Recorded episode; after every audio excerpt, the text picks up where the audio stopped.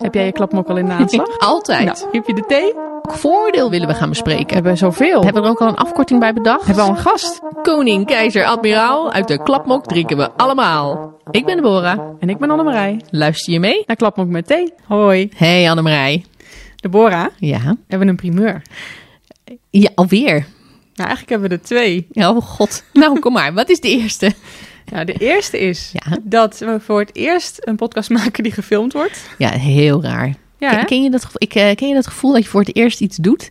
Ik, ik vond het ook heel spannend toen we aan onze podcast gingen beginnen. Weet je, wat, en weet je waar ik nu ook de neiging toe heb? Nou. In de camera te gaan kijken. ja, maar dat is denk ik niet de bedoeling. Nee, Dus nee, maar een je, beetje negeren daar. dat hij er staat. Ja. Hi! en eh, dus dat is de Ja. primeur 1. Ja, ja, maar het was dus heel spannend om een podcast te beginnen. Daar heb ik nu helemaal geen last van. Nee. Maar ik heb wel last van het feit dat het nu opgenomen wordt. Ja. Het is een beetje gek. Ja, maar we gaan het gewoon negeren. En dan Ja. is het net alsof het gewoon een normale podcastaflevering is. De hand altijd. verder.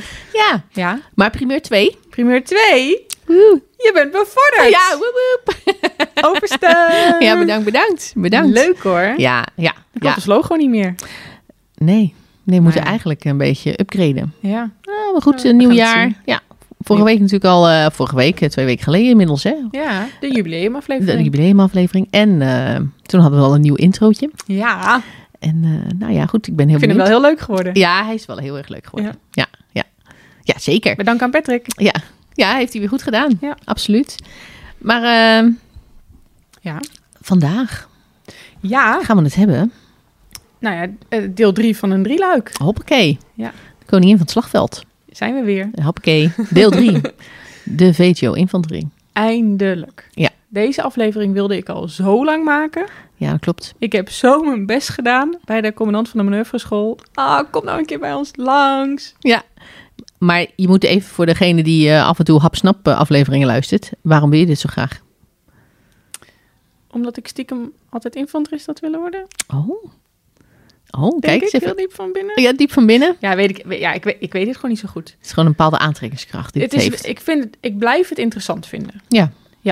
Ik denk dat dat het vooral is. Ja. Hele De nieuwsgierigheid. diepgaande interesse en nieuwsgierigheid. Ja. Ja. En Nee. wie zijn die mensen dan? ja. En- Wat en- zijn het voor mensen die dat gaan doen? Ja. Ja. Dus Ja. ja. dat. Ja, gewoon echt. ehm, en had ik dat inderdaad toen ik eh, 18 was, van de middelbare, middelbare school kwam. eh, Ja. Nou, 17 was ik toen. Ehm, maar goed, als ik, eh, had ik dat toen willen doen. En, ehm, eh, want ik wilde heel graag gaan studeren. Ja. En ik wilde ook heel graag militair worden. Ja. Dus ja, dan, ja. Ik denk als ik nu Ja, dan denk je niet gelijk gaan, aan uh, ik word de infanterist. Ehm, nee, maar wel het hele idee van Bij de militair zijn. En dat is, dit is wel het Ja. eerste waar ik dan aan denk. Nou, dat Ik is denk ook zo. niet eerst aan de verbindingsdienst. Nee, ik ook niet. Hè? Dat was ook de reden waarom ik eh, natuurlijk ook eh, voor de luchtmobiele brigade koos. Ja. Als je denkt aan defensie, dan denk je aan alles wat hoort bij de infanterie. Ja, Dat is ook een beetje wat je ziet in de films. toch? Maar dat, is wat het. je ziet in de reclames. Het echte werk. Dat is het echte werk. Dat, Ja. is, dat is de militair. Nou, echt. Nou, nee. Ja, toch? Stel jezelf een militair voor en dat is het. Dan denk je aan de infanterist. Ja. Ja. En, eh, en ik denk ook bijvoorbeeld met zo'n rode beret. Kijk, ik ben natuurlijk altijd er zo geweest van ja, ik wil gewoon het hoogst haalbare. En ik Ja. wil gewoon dingen bereiken. En, en, en ja, dat is nu nog. als dat kan, dan wil ik dat gaan halen, zeg Ja. maar. Ja. Dus inderdaad is dat net zoiets van, oh, maar als ik dan ook nog zo'n eh, speciale beret kan halen, nou, dan wil ik dat ook proberen. Ja. Ehm, maar ja, dan is het ook net, weet je, haal je eh, zo'n functiecluster. Ja. En eh, weet je, kom je daar dan ook doorheen. Ik heb dan ervoor gekozen om toch echt te studeren, omdat ik dat ook heel graag wilde gaan doen. Ja. Ehm, ik had toen ook een blessure, waardoor ik eh, ook niet kon, eh, kon hardlopen en zo. Dus Nee. dat maakte het wel lastig. Daar had ik dus nooit ook op dat moment die keuring mee gehaald. Nee, nee, En daar ben ik daarna overheen gegroeid. En dat is ehm, waardoor ik daarna dat wel ging. Ja. Maar eh denk, stel dat dat niet zo was geweest. En ik was gewoon helemaal, helemaal fit en allemaal prima. Ja, nou dan was die kans wel aanwezig geweest dat ik dat gewoon na de middelbare school, dat ik dat wel had geprobeerd. Dat je daar was begonnen. Ja, Ja, ja leuk hoor. ja, Nou ja, dan is het natuurlijk des te leuker dat we vandaag een eh, inkijkje gaan nemen. ja, heel gaaf. in hoe dat, eh, hoe dat gaat. Ja. Maar ja, voordat het zover is, hè, eh, is natuurlijk een reden waarom we het nu heel specifiek over de VTO-infanterie gaan hebben en niet over de VTO-verbindingsdienst bijvoorbeeld. Ehm, want de VTO-infanterie is, een, is, een, ja, is een, een nieuwe koers gaan varen. Om het in marine termen maar Nieuwe koers. Ja. de koers gaan varen. En ja, Ja, maar- zijn, zijn natuurlijk gaan kijken. Hè. We hebben dat, ik ga het toch zeggen. We hebben dat bij de verbindingsdienst al een aantal jaren geleden gedaan. Jullie lopen altijd al iets voor. Nou, laat ik, laat ik voorop zeggen dat we daar eh, zeker eh, een stap, eh, stap eh, eerder hebben gezet. Mhm. Maar eh, is natuurlijk ook wel een heel ander wapen. We hebben het over een heel andere manier van opleiden. Ehm, Ja. En ja, door allerlei personeelstekorten en dat soort dingen word je vaak ook gedwongen om creatiever na te denken. En dan kom je tot dat soort inzichten. Ja. Ehm, ja, en zie je eerder mogelijkheden en kansen die, ja, om, om toch je VTO verder te helpen. Ja. Maar goed, eh, de VTO-infanterie heeft, eh, heeft ook een slag gemaakt. Eh, is ook gaan nadenken van, hé, hey, wat, wat sluit aan? Nou, we hebben natuurlijk ook een visie hè, vanuit de commandant van het opleidings- en trainingscommando. Zeker. Ja, al die banners hier op de gang. Juist, de generaal, eh, de generaal van Doorn, die Ja. de lerende centraal stelt. Ja, maar wat dat nou eigenlijk is, hè, ik zie het hier inderdaad, je hoeft hier maar de gang op te lopen of je ziet de banner alweer staan. Juist, Maar wat is het nou eigenlijk? wat bedoelt hij daar nou mee? Ja, wat houdt het nou in? We gaan het hem zelf vragen. Generaal, wat is dat nou eigenlijk, de lerende centraal? Ja, eh, de lerende centraal. Ehm, toen ik binnenkwam bij het OTCO, toen hadden we eh, een organisatie die in mijn ogen een malle organisatie was, hè, waarin met name de organisatie centraal stond, maar niet de lerende. En, en daar heb ik mij over verbaasd, omdat ik echt de overtuiging heb dat als je mensen iets wil aanleren, dan moet je ook die lerende gewoon de centraal durven stellen. Mhm. Ehm, en eh, als ik dan door mijn oog- oogharen heen kijk, dan denk ik bij de lerende centraal aan het feit, feit dat je mensen probeert op te leiden in de beroepscontext. Hè, dus zoveel mogelijk in de beroepscontext opleiden. Dat we dat waar mogelijk regionaal verzorgen. Dat we het doen op basis van modern onderwijs. Ehm, en dat we dat doen op maat van het individu. Hè, Oké. dus niet meer een one-size-fits-all benadering. Eh, maar dat we kiezen voor meer individueel gerichte benadering. Allerlei mensen komen binnen bij ons met een rugzakje. En waarom zijn alle opleidingen dan toch even lang en voor iedereen hetzelfde? Eh, en ik begrijp dat niet. Hè, een mooi voorbeeld daarvan is natuurlijk de VTO-infanterie. We hadden een VTO-infanterie. eh, die duurde 34 weken en die was voor iedereen gelijk. Of je nou spijkerbroek was, of je was VEVA-leerling, of je was doorstromer. Na je periode op de KMS, initiële opleiding, kwam je dan bij, de, ja, bij het OTC manoeuvre. En daar ging je dan de VTO volgen. En die was voor iedereen 34 weken. En ik begreep dat niet. En, die- en die opleiding leidde dan op eh, voor eh, een soort infanterie algemeen.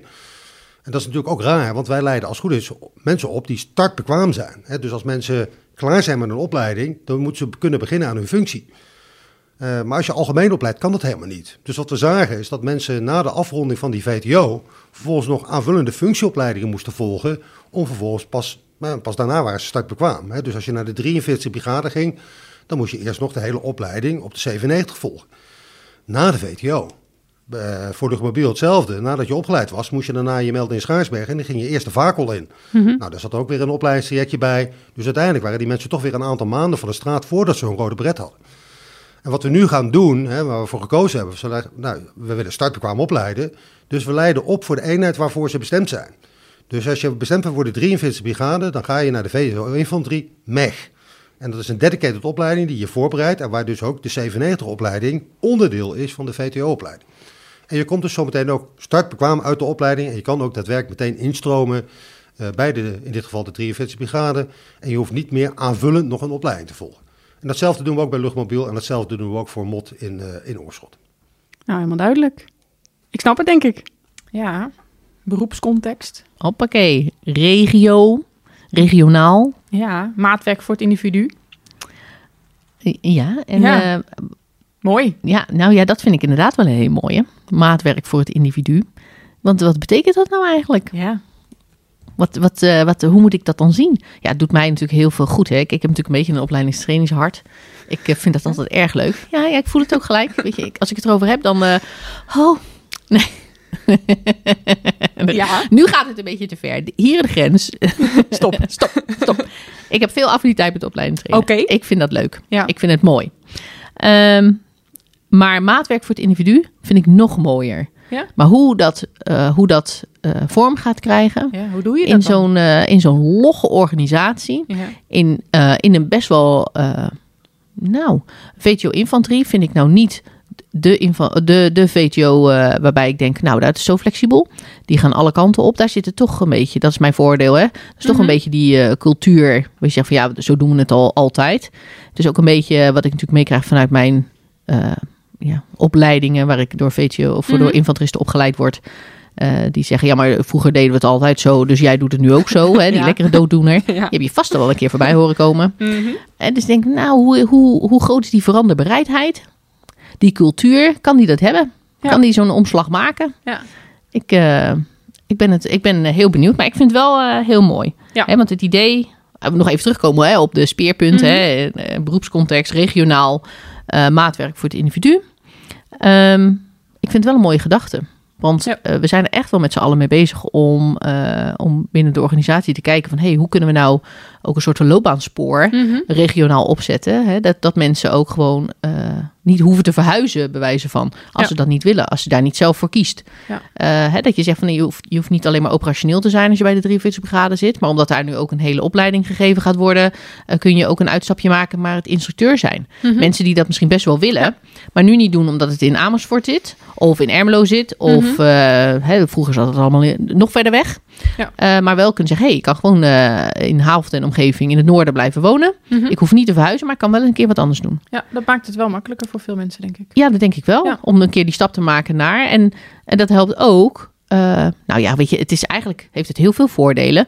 Want je hebt niet altijd dezelfde mensen die je stoelen wisselen in dezelfde regio. Ehm, hey, je hebt niet altijd dezelfde instructeurs, want die vinden het wel lekker om in de omgeving van Amersfoort Mhm. eh, te blijven eh, huizen. Eh, je krijgt ook een mensen, mensen die zeggen: hey, ik heb iets operationeels gedaan. Ik neem die ervaring mee naar het opleidingscentrum en, en zo terug. Ja. Als je dus het hebt over eh, cultuurveranderingen of anders denken, hè, of op een andere mindset mensen Mhm. op willen leiden. Weet je, die, die ervaringen neem je er weer mee naar de operationele wereld. En zo ga je een beetje olievlekken. Snap je wat ik bedoel? Ja, ik vind het heel goed uitgelegd. Ja? Ja. Dus ik denk dat het heel krachtig is, Ja. regionaal, het regionale idee. Ja. En zeker als het niet in beton gegoten is. Dus dat ik ook zelf de keuze mag Ja. maken. Nou, ik ga lekker wel naar het zuiden verhuizen, want dat lijkt me fantastisch. Of ik ga gewoon een tijdje binnen slapen. Dat vind ik ook leuk. Ja, Want dat vind ik heel leuk. ja, het ging niet zo goed in mijn relatie. Dus ik zoek eh, even wat maar rust, dat kan. wat afstand. Dat heb je soms. Ja, je hoort het wel vaker. Wil je het erover hebben, Annemarij? Nee, Ja. ik Zo'n hele andere niet, podcast dit. niet persoonlijk. Nee, nee, nee, Nee, nee, nee. daarom. Dat is ook een grapje. Maar die... eh ik doe thuis weer een hoop uit te leggen. Ja, Oh, dit gaat de even verkeerde uitleggen kant op. Ja, precies. Eh, nee, maar wel, eh, ja. wel, wel interessant. En als Ja. je dus die vrijheid houdt, hè, om, om dus inderdaad van het noorden naar het zuiden te gaan, ergens Mhm. in het midden te blijven hangen of wat dan ook, ook goed. eh, ook goed. Ja. Ja. Ik, denk, ik denk dat dat wel heel erg, heel erg leuk is. Interessant. Ja. Ja. Oké. Ja. En ehm, hebben we het eigenlijk over gehad? Wat is eigenlijk ons vooroordeel van deze aflevering? Eh, ja, nou, dat hebben we nog niet benoemd. Nee, hè? Nee. Nee. Nee. Ik denk, Ja, eigenlijk omdat wij allebei diep in ons hart dit heel graag hadden gewild. in, in de basis. In de basis. Juist. Dus jij ook, Deborah. Ja, ja, ik ook. Ehm, moet ons vooroordeel zijn, de VTO-infanterie, ook wij kunnen het. nou, vind ik wel een hele goeie. ja, Ja. nee, heel goed. Ja, misschien hebben we er dan een teletijdmachine voor nodig om onszelf op te halen van toen wij nog eh, jong waren. Ja, ja, ja precies. Want of Eh, we het nu nog kunnen, dat weet ik niet. Ik denk dat we nou, daar- ik weet het niet. Als het, Ja. hey, luister, heel simpel. Vertel. Als. De VTO-infanterie zegt, we stellen de lerende centraal. Ja. Als zij zeggen dat de... 40-jarige overstes kunnen dit nog doen. Ja, ja, ja, ja. Precies, er wordt maatwerk geleverd en er wordt opgeleid binnen de beroepscontext. Ja, Dan zeg ik, dan kunnen wij dat. oké. Vink. Oh, vind ik mooi. Ja, Ja, toch? oké. Dat zou dan eh, de basis moeten zijn voor een succesvol eh, slagen. Ja, Annemarij? ja. Nou, wie weet. Ja. Er zijn ook mensen die de vakel nog doen op latere leeftijd. Ja, zeker. Als, bret dat dat geldt ook voor ons. Als wij, Ja. eh, als wij een functie bij de luchtmobiele brigade eh, ambiëren of daar Ja. eh, geplaatst gaan worden, eh, ja, dan zal de basis zijn eh, dat je die rode bret gaat Ja, halen. hangt een beetje van je functie af, maar eh, ja. Ja, nee, ja goed. De, de, de- dat is dan een beetje de vraag of je moet hebben. Nee, Eh, precies, maar de optie is er sowieso. Ja, de optie om hem Ja. te halen. Er wordt wel van je gevraagd van, nou, je zit hier nu. Ehm, je, je gaat wel een poging wagen, zeg maar. Ja. Dat, is, weet je, die, Ja. dat is wel een beetje de intentie. Ja, nou. O- ook wij kunnen dit. Ja, Oké, Ja, oké. Ik zie het trouwens niet als een open sollicitatie hoor. Dat dat, dat even schrappen Ja. voor mee- meeluisterende schrijvers. Ja. Dat is zeker niet. Dat MD hem alvast genoteerd. ja, want zij zei... ja. Nee, nee, nee, nee, nee. Ik trek me terug. Oké, Maar... nu al. Ja, ja. Lafaard, lafaard. Ja. Ehm, ik ben wel heel benieuwd hoe deze operatie Barbara Papa... Ja, nu zit je even te kijken, hè? Ja, nou? Ik heb me een keer voorbereid op deze podcast. Oh, Annemarij, ja, ja, niet alles eh, in mijn leven is spontaan. Maar ik zag dus eh, dat deze hele herziening van die VTO-infanterie Ja. operatie Barbara Papa heet. Echt waar? Ja, zeker. Wie heeft dat bedacht? Dat maakt niet uit. Ik, in ieder geval niet degene die operatie G-Force hebben Mama? bedacht. ja, de operatie. Die... Maar dat was wel, die operatie GeForce, Ja, die was heel goed. Die zat goed in elkaar. ja, dat was de beste. Dat was de beste van allemaal. maar eh, ja, dus ik vond het even leuk. Juist. Vond- Papa. Ja, ik vond het in ieder geval heel leuk om, eh, om, eh, Ja. om even, even te noemen. Ja, Maar je maar weet dus ook niet waarom dat zo... Ja, omdat het Nou ja, is, kan het me helemaal... Het wordt helemaal... vorm gegoten. Juist. En Barbara Papa neemt elke vorm aan die er kan. Dus Ja. wat dat betreft, pas zich Vandaar. aan. Pas zich aan aan Is dat de dan weer dat omgeving. leren is centraal? Juist. Ja. Ja. Oeh. Ja, ik vind het heel mooi. Ik, dus ik vind het, het is een hele grappige naam, maar ik vind het wel heel toepasselijk. Ja, dus ik vind ook. het ook een Leuk. sterk, sterke naam. Ja.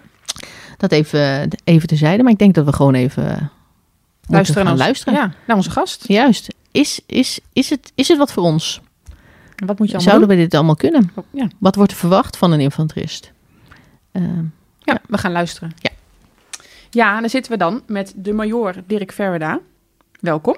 Hallo? Eh, jij bent eh, commandant van de opleidingscompagnie Infanterie. Ja, klopt. Maar ik ben wel heel benieuwd, want ik heb er eigenlijk heel weinig beeld bij. En daarom kan ik er ook wel grapjes over maken. Want wat doe je eigenlijk? Wat ik doe? Ja, Ja, zo- zoals je net zegt, ik ben commandant van de opleidingscompagnie Infanterie. En in mijn eenheid eh, leiden we de toekomstige infanterieofficieren, onderofficieren en manschappen op. En manschappen is wel even bijzonder, want dat doen we alleen eigenlijk voor de gemotoriseerde infanterie en voor de panzerinfanterie. Nou, omdat de luchtmobiel zijn eigen, eh, ja, zijn eigen AMO heeft. oké. maar Luchtmobiel heeft toch ook zijn eigen kaderopleiding? Ja, klopt. Ja. En dat Ja. doen jullie dan wel? Ja, dat, eh, die hebben nog steeds een eigen kaderopleiding, de VAKEL. Ja. Eh, alleen die wordt nu meegenomen in de VTO. Dus eh, Oh, Oké. Dus zeg maar, dat geldt niet voor elk spoor. We hebben echt drie sporen. We hebben gemotoriseerde infanterie, panzerinfanterie en we hebben luchtmobiele infanterie. Dus jongens gaan gelijk in hun eigen beroepscontext. Voor de brigade waar ze straks bij terechtkomen, gaan ze dus ook in hun VTO dus ook die dingen doen. Ja, voor die luchtmobiele mannen betekent dus ook gelijk eh, dat de vakel dus in die VTO zit. Oh, Oké, wa- want wat je nu vertelt is eigenlijk helemaal nieuw. Eh, want vroeger was het niet zo eh, een, ja, dat, dat je als infanterist voor alles gewoon opgeleid wordt. Of Ja. dat je met één opleiding alles moet kunnen. Of, Ja, want hoe zijn jullie zo gekomen om dit te doen? Ja, het is, het is wat, je, wat je eigenlijk net zegt, hè, we zijn als, als VTO-infanterie wel een paar keer geschoven van links naar rechts. Want de vakel heeft er ooit wel eens een keer eerder in gezeten en toen is het er weer uitgehaald. Eh, maar het klopt wel wat je zegt, grotendeels was het één algemene VTO voor alle sporen. En dan moest je eigenlijk daarna nog steeds gewoon echt vakspecifiek voor jouw brigade waar je te werk werd gesteld of bij het infanterieonderdeel waar je terecht kwam, moest je daarna nog je opleidingen gaan volgen. Nou, daar is voor gekozen. Nou, dat gaan we nu allemaal samenpakken in die eh ja, om en bij 40 weekse VTO. Dat alles daar aan bod komt. Hè, dus dat je eigenlijk gelijk eh, startbekwaam eh, aan de slag kunt bij jouw brigade. Aansluitend op eh, ja, wat dan het operationele spoor is waar ze daarmee bezig zijn. Dan maak ik die manier ook tijd te winnen. Oké, en dat gebeurt, allemaal, eh, dat gebeurt allemaal hier?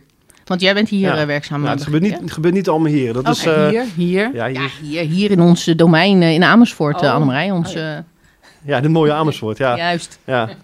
Nee, het gebeurt eh, deels hier in Amersfoort. Dus dat geldt eh, nog steeds voor eh de luchtmobiele spoor. Eh, die zitten hier nog steeds. Geldt ook voor panzerinfanterie. Eh, maar het gemotoriseerde spoor, eh, dat zit nu in de Oorschot. Ehm, dan even nog los van die MFO, want dat maakt het even wat com- complexer En allemaal. wat, waar heb je het over, MFO? Ja, dat is de manschappenfunctieopleiding voor de Oh, infanterie. oké. Nee, maar die zitten dus eh, weer ook, eh, dus in dit geval ook in Oorschot voor eh, de gemotoriseerde infanterie. En eh, de mannen voor panzerinfanterie zitten in Havelte. Dus dat maakt dat mijn eenheid best wel gespreid is over Nederland. Nou, dat kun je wel zeggen, ja.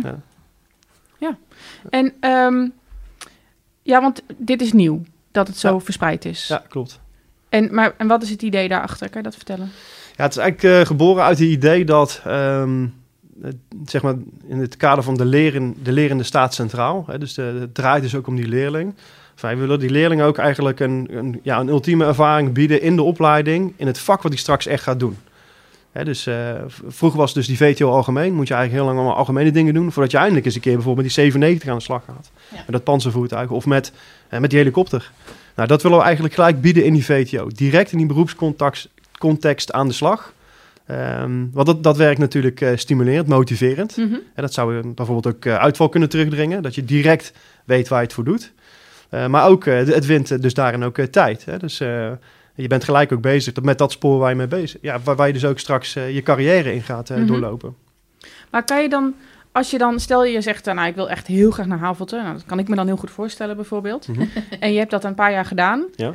Ehm, en, maar je wil dan toch een keer iets anders zien. En of ergens dan in een ander deel van Nederland gaan wonen of zo. Eh, of, eh, nou, weet ik veel. Iets heel anders Je wil doen. gewoon wat anders. Je wil iets anders. Je wil gewoon een keer iets anders. Ja, ja.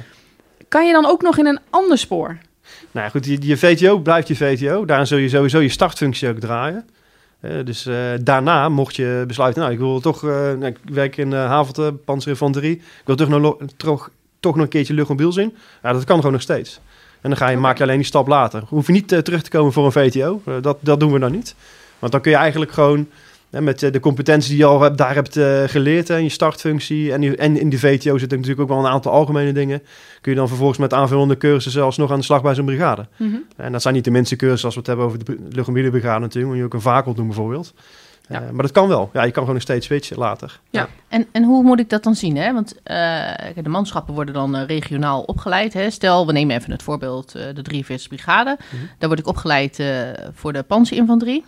Ehm, dan wil ik... eh, en dan ben, dan ben ik manschap. En ehm, dan wat je net zei, hè, dan eh, doe ik natuurlijk competenties op. Ik doe ervaring op. Ik, ik kan natuurlijk al een heleboel. Maar stel dat ik denk, hé, hey, ik wil toch onderofficier worden Ja. bij de panzerinfanterie.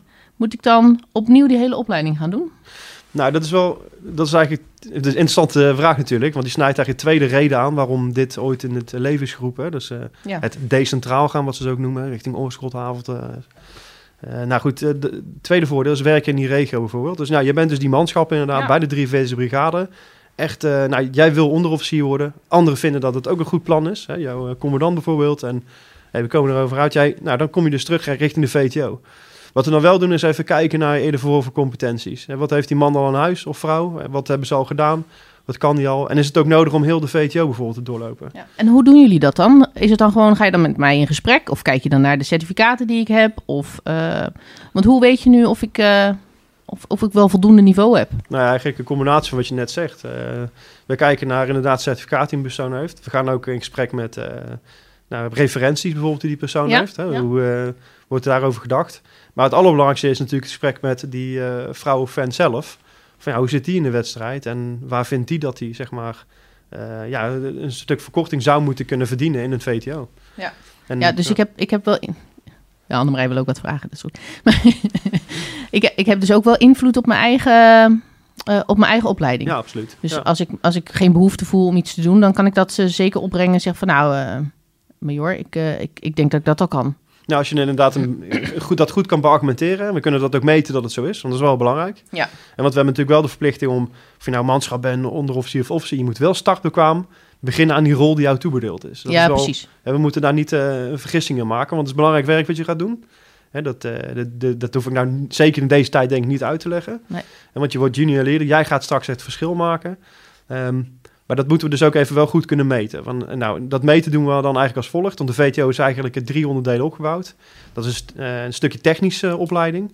Dat is tactisch. En dat is ook vorming in de rol. En Zou je ons... Kijk, ik, ik ben een verbindelaar, hè? ik ben heel technisch. Ja. Maar jouw technisch is denk ik anders Ja, dan mijn technisch. Ja. Wat is dat, technisch opleiden en tactisch opleiden? even, ik zal wat voorbeelden noemen. Als je bijvoorbeeld naar eh, de 43 brigade gaat, dan ga je werken met een 97. Ja. Daar komt een hoop techniek eh, bij kijken. Daar kun je niet in één keer instappen van, nou, ik ben daar eens even voertuigcommandant op. Daar moet je natuurlijk, nou, doen we dan een technische opleiding om te leren werken met dat voertuig. Ja. Eh, maar dat is bijvoorbeeld ook hè, nou, een bepaalde schietvaardigheid op systemen. Onderofficieren worden ook opgeleid om schietinstructeur te kunnen zijn. Bijvoorbeeld op de Minimi of op de MAG. Dat, dat komt dus ook terug in de VTO. Dat noem ik nam- namelijk echt de technische onderwerpen. Ja. Dat is voor ons techniek. Ja, Ja. Nee, nee, dat is heel goed, dat is heel goed. Ja, dus niet eh, inderdaad eh, de, de schroefjes of eh, de schroevendraaiers of iets dergelijks, maar in dit geval gewoon dat soort spullen. Ja, weet hoe iets werkt, Ja, weet, je, weet hoe je ermee om moet gaan. Ja. Maar dat, dat kunnen we nog wel breder trekken. Dus bijvoorbeeld ook, nou ja, ehm, eh, we kunnen kijken naar eh, hoe, hoe werk ik ook daadwerkelijk met al die middelen die ik dus straks, die onder mijn verantwoording vallen, als groepscommandant of als uh, pelotonscommandant.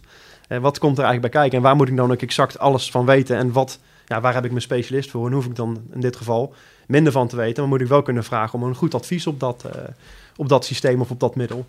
Dat leren we je ook aan in de VTO. Oké. Maar dat is alleen nog maar het technische aspect. Dat is, Ja. een, dat is een gedeelte. Dus dat Ja. is heel makkelijk eigenlijk te meten. Want dan kunnen we ook kijken naar nou, wat voor eh certificaten heeft deze persoon al. Ja. En eh, nou ja, goed, als er al een, eh, ik noem maar wat, een bokseropleiding in zit... dan hoeven we dat niet aan te leren in, eh, in de VTO natuurlijk. Nee. En zou een stuk vrijstelling betekenen. Ja, Ja. precies. precies. Nou, voor het, voor het technische gedeelte begrijp ik dat heel goed. Ja, als je weet hoe iets werkt, dan... eh, Maar daar ben ik dus heel nieuwsgierig naar. Want dan krijgt iemand dus vrijstelling voor bijvoorbeeld die bokseropleiding. Ja. Maar hoe werkt dat dan? Want die opleiding, hoe, hoe lang is die ook weer in totaal, de VTO?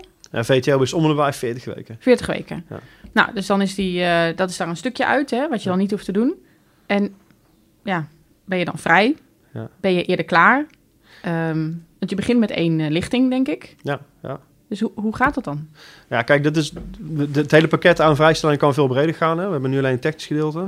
Dat is ook heel belangrijk. We hebben ook een tactisch gedeelte en een, eh, zeg maar een vorming in die rol. Oké. En daar kan iemand ook eerder voor of competentie hebben. Uiteindelijk maken we een afweging. Dat doen we ook natuurlijk heel kritisch met de commissie. Van oké, wat is nou eigenlijk het pakket vrijstelling wat je dan krijgt? Oké. Nou, dat, dat, kan, dat kan uitkomen van x aantal weken. Misschien voor sommige functionarissen door eerder voor of competentie wel een hele VTO. Ik noem maar wat, je bent wel heel lang waarnemend PC geweest. Ik noem maar wel zo'n zijstraat. Daarin heb je ook allerlei eh, tactische situaties al uitgevoerd. Nou, dat kan een hele VTO-vrijstelling betekenen. Nou, als het maar een gedeelte is, dan gaan we rekenen van wat is nou, wat hebben we dan effectief eh, aan de achterkant, wat, hoe snel kunnen we iemand eh, dan eerder daadwerkelijk paraat aan Mhm. laten komen. Nou, maar blijkt het zo dat het ergens een, alleen maar een vrijstelling is in het midden van eh, de VTO. Dan gaan we kijken naar ook verdere uitdieping, verdere ontwikkeling voor zo'n eh, voor zo'n persoon. Van ja, hey, misschien eh, kunnen we hem nog wel iets- een zetje extra informatie meegeven op het gebied van, nou, ik noem maar een zijstraat, PeopleSoft. Of een stukje daadwerkelijk, hoe, hoe bouw ik zelf een opleidings- en trainingsschema op. En dan geven we een vent even wat extra mee, of een vrouw. Hè, dat we die beter voorbereid... eh, Ja, maar altijd dan in de vorm van een cursus of een eh, iets opleiding technisch. Of, ja, zou, of zou er bijvoorbeeld ook een stage tussen kunnen zitten of zo zou bij ook kunnen. Er zijn meerdere oplossingen. Ja. Eh, we kijken ook per eh, situatie daar natuurlijk naar. Ja. Maar misschien kan die ook wel een gedeeltelijk eh, een, een onderdeel in de, in de VTO zelf voorbereiden samen met het instructiekader. Dat zou ook een oplossing kunnen zijn. Ja. Oh, dat klinkt echt... Ja, dat klinkt helemaal in mijn straatje. Ja, vind ik fantastisch. Ja.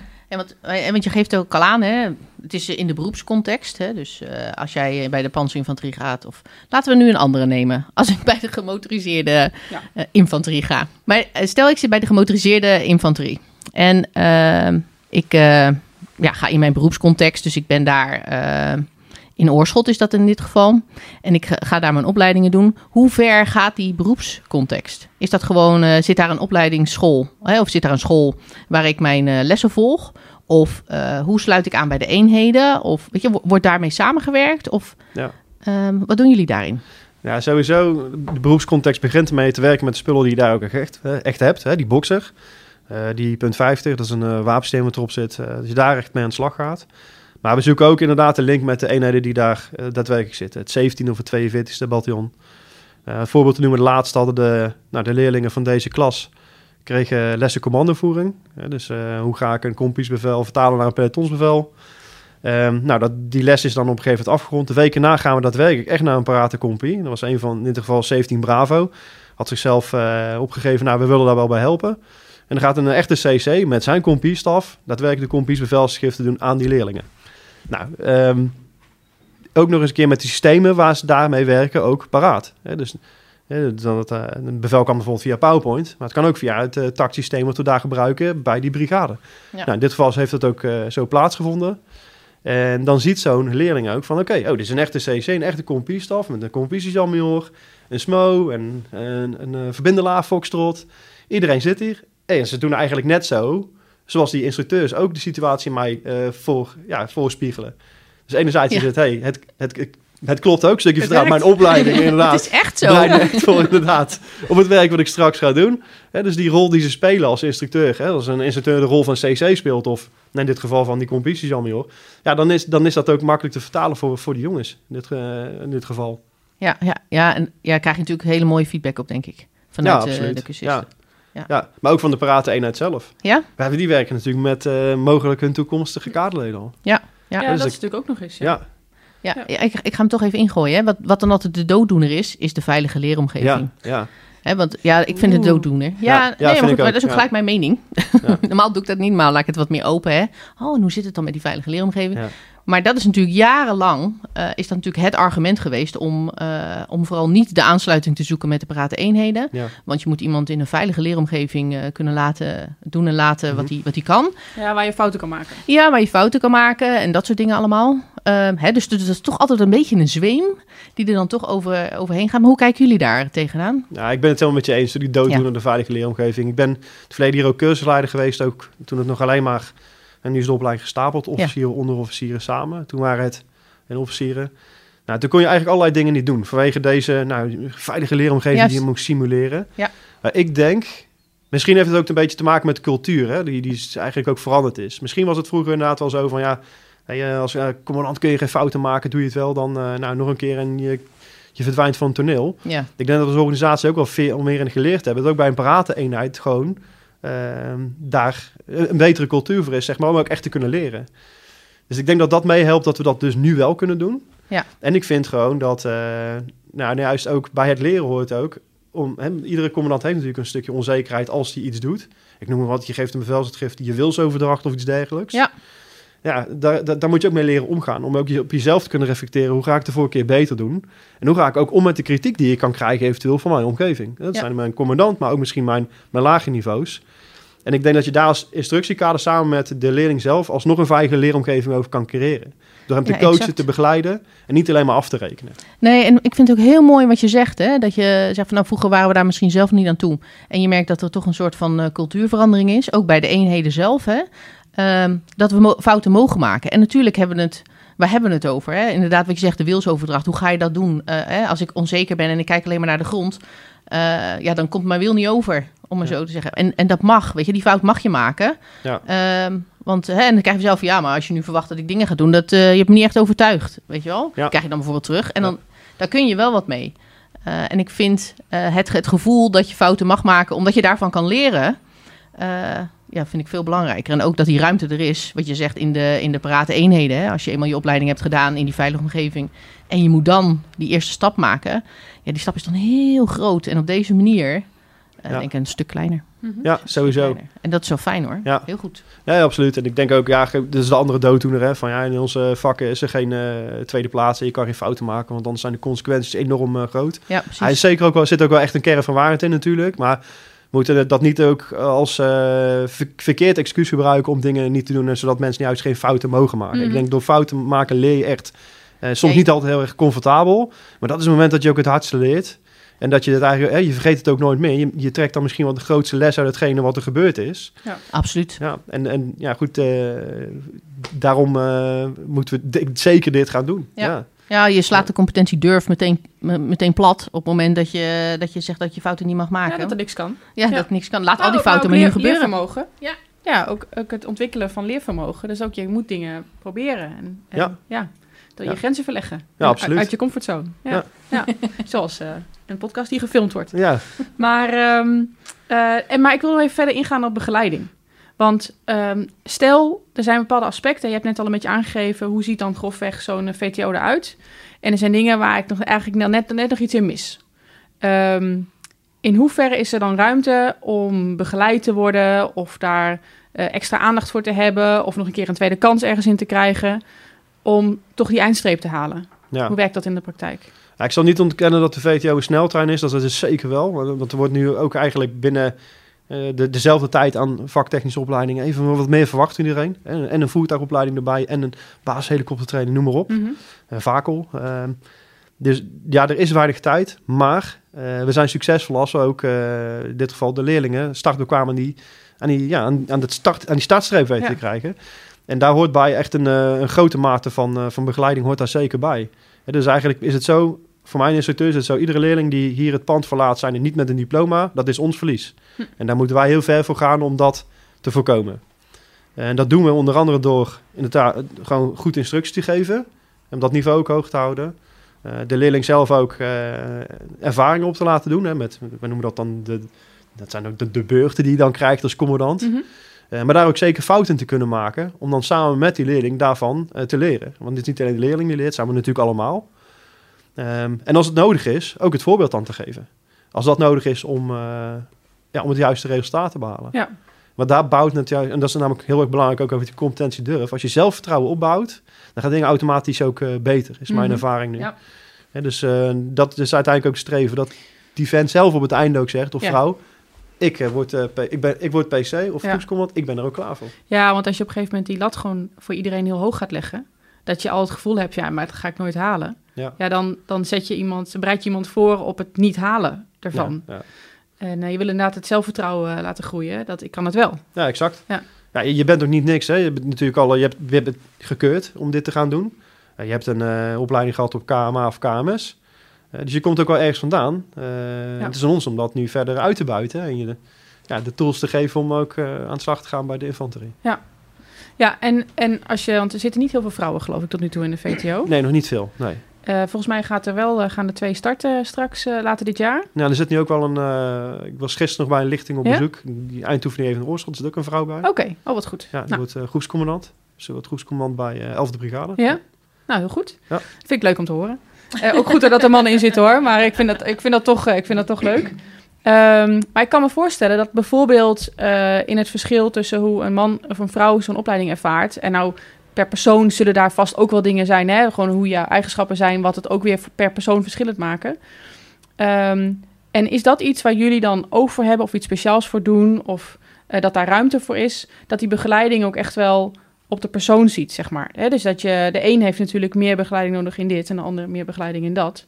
Ehm, ja, zijn jullie of, of is jullie team zo dusdanig samengesteld dat eigenlijk iedereen ehm, die begeleiding ook, als je het toch hebt over maatwerk, dat Mhm. die ruimte daar ook is om dat te verzorgen? Ja, sowieso. Ik denk dat dat ook de sleutel is tot een succesvolle opleiding. Het begint erbij te onderkennen dat indi- alle individuen natuurlijk anders zijn en Ja. andere behoeftes hebben, ook in hun ja, manier van leren, noem maar op. Mhm. Dus ja, dat, eh, dat moet je zeker onderkennen en daarop inspelen. Ja. Want dat helpt mee, ja, mijn opdracht, en dat is de opdracht voor alle mensen, Ja. is zoveel mogelijk eh, mensen die startstreep krijgen Precies. bij die uh, infanteriebataljons. Ja. Ja, ja, vanuit die insteek is natuurlijk wel. Ja, nou, we hadden het natuurlijk net over, die, over de sneltrein, eh, hè, wat natuurlijk zo'n VTO is. Ehm, ik heb in het verleden ook eh, met de VTO-verbindingsdienst eh, mezelf tegenaan bemoeid. Ook heel leuk overigens hoor. Het is echt een hele leuke functie. Maar, eh, nee, maar, Ja. dat is, maar op een gegeven moment, je hebt natuurlijk zoveel verschillende mensen in je, in je VTO zitten. En dan is het inderdaad ook een sneltrein. Je hebt een programma. eh, het liefst heb je nog een jaar erachter geplakt. Omdat je dan echt aandacht kan besteden aan iedereen en alles wat ze nodig hebben. Ehm, maar het mooie van de, hè, van de lerende centraal vind ik hè, dat er wordt gesproken over het maatwerk voor het individu. Eh, kijk, voor een onderofficier is het even heel, heel simpel uit te leggen. Alsof het voor een officier niet is, maar dat, dat, wil ik dan weer niet zeggen. Maar eh, voor de, on- de onderofficier is natuurlijk nog steeds vakman, leider, instructeur. En ik kan misschien echt een briljante vakman zijn. Hè? Ik ben op technisch vlak ben ik heel, eh, heel sterk. Eh, ik ben ook wel een goede leider. Maar dat instructeur zijn, dat zit echt niet in mij. En natuurlijk is dat een onderwerp wat op de KMS eh, met name behandeld wordt, wordt. Maar ik neem aan dat als onderofficier dat ik dat, die vaardigheden meeneem in de VTO-infanterie. Ehm, ja, daar sla ik de plank toch echt mis. Het, is, het, het was een mager eh, hè, om even zo te zeggen. En ik merk toch dat ik het heel spannend vind. Ik moet het allemaal combineren en, en dat lukt me niet echt. Hoe, hoe, hoe zou je mij dan gaan begeleiden in die VTO? Ja. Krijg, krijg ik daar meer tijd voor? Ja, even voorop te stellen, het is, een mager zesje, dus het- Ja. je bent al ergens gekomen. Ja. Dat moeten we natuurlijk ook onderkennen. Hey, er gaan dus wel dingen goed. Eh, het tweede is, wat heel belangrijk is, dat er een veilige omgeving is, dat jij dat ook durft aan te geven. Ja. Van, hey, help mij. En dat, Ja. dat kunnen je kaderleden zijn, maar dat kunnen ook je medeleerlingen zijn. Ehm, dat is stap twee. En dan gaan we Heel kijken van, oké, hoe kunnen we dan, hè, als we dan gaan kijken naar die VTO, welk maatwerk heb jij dan even hierin nodig? Is het dan net even een keer meer instructie geven? Of is het eh, een keer aanschuiven bij een voorbeeld van een andere collega? Dan gaan we zoeken naar oplossingen. Ja. Ik bedoel, ja, er zijn heel veel dingen zijn in eh, beton gegoten, lijkt het wel. Maar eh, we moeten zeker kijken naar een ruimte waar we wel flexibel kunnen zijn. Ja. En dat kunnen bieden. En- zou je dan in theorie ook, als je dan bijvoorbeeld een vrijstelling hebt voor iets anders, ehm, dat je kan zeggen, ja, maar dit hoef ik niet meer te doen. Eh, nou, dat geeft mij wat ruimte. Eh, er is iets anders waar ik me verder in moet ontwikkelen. Dat je dan juist bijvoorbeeld dat lesgeven, dat je daar bijvoorbeeld Ja, een extra cursus in kan gooien Ja. of eh, extra... Ja, absoluut. Ja, dat zou kunnen. Ja. Zijn, eh, dat zijn dan de mooie opties. Maar wat ik dan wel be- benieuwd ben, hè, in hoeverre nemen jullie het eigenaarschap mee? Ben ik eigenaar over mijn eigen proces? Ben ik, hè, dat geef aan, ben ik verantwoordelijk voor mijn eigen leervermogen? Moet ik reflecteren? Weet je, neem ik dat mee? Ja. Want je zegt, hè, wat ik heel mooi vind, is... eh, ik moet zelf natuurlijk ook durven inzien... Ja. dat mijn lesgeven maar een mager zesje is... en dat ik daar misschien nog wel mijn winst eh, te halen. Ja. Ik kan natuurlijk ook net doen alsof het niet zo is. En eh, van de torenblaas dat ik de beste ben. Ja, dat Eh, kan. Ja, nee, Ja. Maar, die collega's kennen we ook allemaal. Ja. Ehm, hè, maar het, het gaat erom dat ik die zelfreflectie krijg. Dat ik denk van ja, weet je, als ik dan toch aan mezelf moet peuteren, dan eh, laat ik dus even dat instructie eh, nog een keer een beetje oppakken. Ja. Weet je, is dat, is dat iets wat jullie ook meenemen? Ben ik daar een soort van zelf als cursist, leerling, hoe, hoe ja, kijk, het toekomstig natuurlijk- kader? Het zijn- ik vind het allemaal super mooie termen. Af en toe maken we van dingen best wel raketwetenschap. Zeker. Ik. Ja. Om het, eh, voor me, ik probeer het zelf wel wat simpel te houden. Ja, natuurlijk is iemand zelf eigenaar over zijn eigen leven. Je komt zelf, je hebt ooit een keer op oké geklikt op internet om dit vak te gaan doen. Ja. Dus je had daar zelf een beeld bij en ook hoe je daar zelf in zou passen. Ehm, dan, dan, loop je natuurlijk al je opleiding. Op een gegeven moment kom je dus ergens in een VTO hier bij ons terecht. Ja, natuurlijk ben je dan ook eigenaar over je eigen spoor. Je moet zelf wel ook eh, dat willen aanpakken met twee handen. Om het meeste eruit te halen. Ja. En mijn ervaring is ook wel... Ik, ik zie dat ook wel terug natuurlijk bij, die, bij al die leerlingen. Die, die komen hier ook wel echt gemotiveerd eh, binnen. Ja. Ehm, maar het, ik vind het wel een gedeelde verantwoordelijkheid. Eh, want ze, komen, ze worden onderdeel van onze organisatie. Ik zeg ons wij, hè, allemaal. En wij moeten dan ook daarbij helpen om het juiste pad te vinden. Ja. Dus die, die verantwoordelijkheid ligt, vind ik in, mijn- in mijn optiek gewoon gedeeld. Ja. Ja, ja dus, dus eh, feedback en eh, zelfreflectie, dat is... Ja, je kan jezelf helemaal goed suf reflecteren natuurlijk. Ja, eh. Iedere vrijdag nadat je een week hebt eh, gedaan. Maar Ja. op een gegeven moment is het ook wel heel fijn om te horen. Gewoon direct van iemand van... hey, zo vinden wij dat je het gedaan hebt. Ja. Weet je, en dat kan ook... eh, en ook de goede dingen juist. Om dus, nou, juist het bouwen van zelfvertrouwen. Ja. Want sommige mensen kunnen ook overkritisch zijn op zichzelf. Daar hebben we ook heel veel voorbeelden van eigenlijk. Stiekem.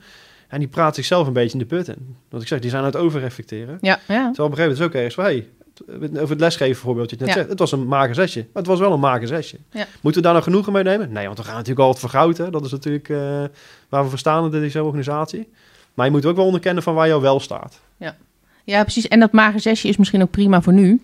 Eh, want ik begin tenslotte net. Ja, want het zijn natuurlijk in principe allemaal jonge mensen. Ja, dat is ook zo. Hè? Dus je hoeft het niet eh, gelijk allemaal in één keer te kunnen en eh, allemaal eh, goud te hebben op al je onderdelen. Je moet er Eh, ergens in kunnen groeien. nou ja, precies. En, dat, en vaak heb je ook gewoon de ervaring nodig hè, om beter te Ja. worden in dat wat je doet. Ja. Ja. Absoluut. Ja. Ja, zeker, ja. Maar ik denk ook als je daar op die manier ook in staat, durf ook een keer toe te geven wanneer het ook echt gewoon een drie was of een twee. En je Ja. weet van, hey, ik moet nu echt even van de bel gaan trekken, want hier ook, hey, help mij. Hier heb Ja. ik hulp bij nodig. Dit kan ik even niet zelf.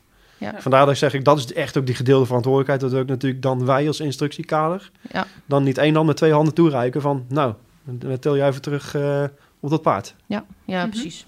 Ik ga even... Nou heb ik toch even een vraag. De infanterie. Ik als verbindelaar kijk natuurlijk op een bepaalde manier naar de infanterie. En ehm, dat klinkt alsof ik heel negatief ben of heel positief. Nee, goed, de infanterie. Dan denk ik bij mezelf, we zijn allemaal, hebben we de AMO gedaan. Hè, de Algemene Militaire Opleiding. Ja. En we zijn in de basis, zijn we militair, zijn we infanterist. Waarom moet ik nog een hele opleiding van 40 weken volgen? Ja. Wat moet ik dan alles nog een keer doen? Of eh, kan ik beter. Wat, wat maakt de VTO Infanterie nu dat, dat er een infanterist van mij gemaakt wordt? Nou, we hebben het eigenlijk over het onderscheidend vermogen van de infanterist tussen eh, mensen van andere wapens- en dienstvakken eigenlijk. Dat is om dat eerst vast te stellen. Ja, nou, super goede vraag, want every soldier rifleman, hoorde ik ook al een keer terugkomen in jullie podcast. Ja. Is 100% waar natuurlijk.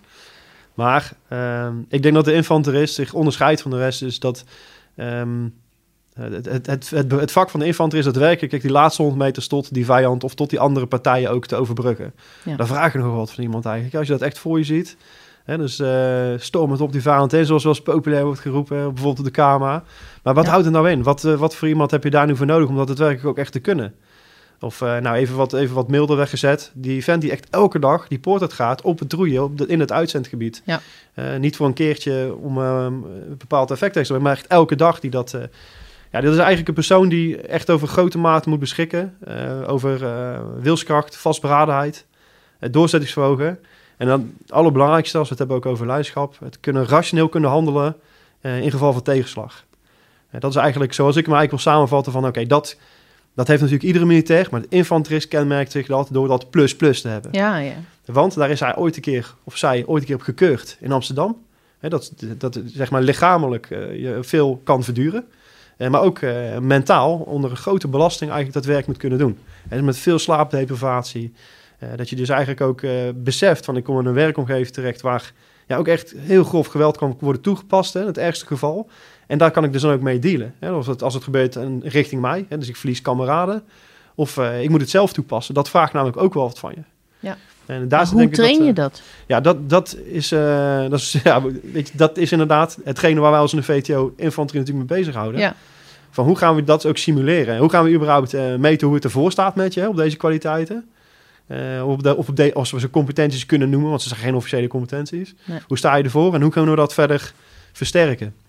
Ja, er zijn natuurlijk eh, met ons allerlei opleidingsontwikkelaars die er goed over nadenken. Ja. Maar je kan bijvoorbeeld het, eh, het daadwerkelijk echt onder ja, een bijzonder stressvolle omstandigheid, hè, het, zeg maar het, het gevoel dat jou echt iets ergs kan overkomen, kun je stimuleren met mentale trainingen. Ja. En er zijn allerlei voorbeelden van. Dat kun je op hoogte doen of in een zwembad. Of, nou goed, er zijn allerlei me- methodieken voor. Dat is bijvoorbeeld hoe je dat ehm, zou kunnen trainen. Maar het gaat er namelijk om dat het individu dat zelf ondergaat. Maar als ik zelf ook kan spiegelen van hey, hoe heb ik hierin gehandeld? Ja. En was ik dus inderdaad nog in staat om eh, rationeel te kunnen handelen met deze verschrikkelijkheid of tegenslag die mij nu overkomt. Ja, ja. ja dus dat, je hebt jezelf tegenkomen. Ja. Hè, wordt het ook wel eens een, eh, de volksmond genoemd.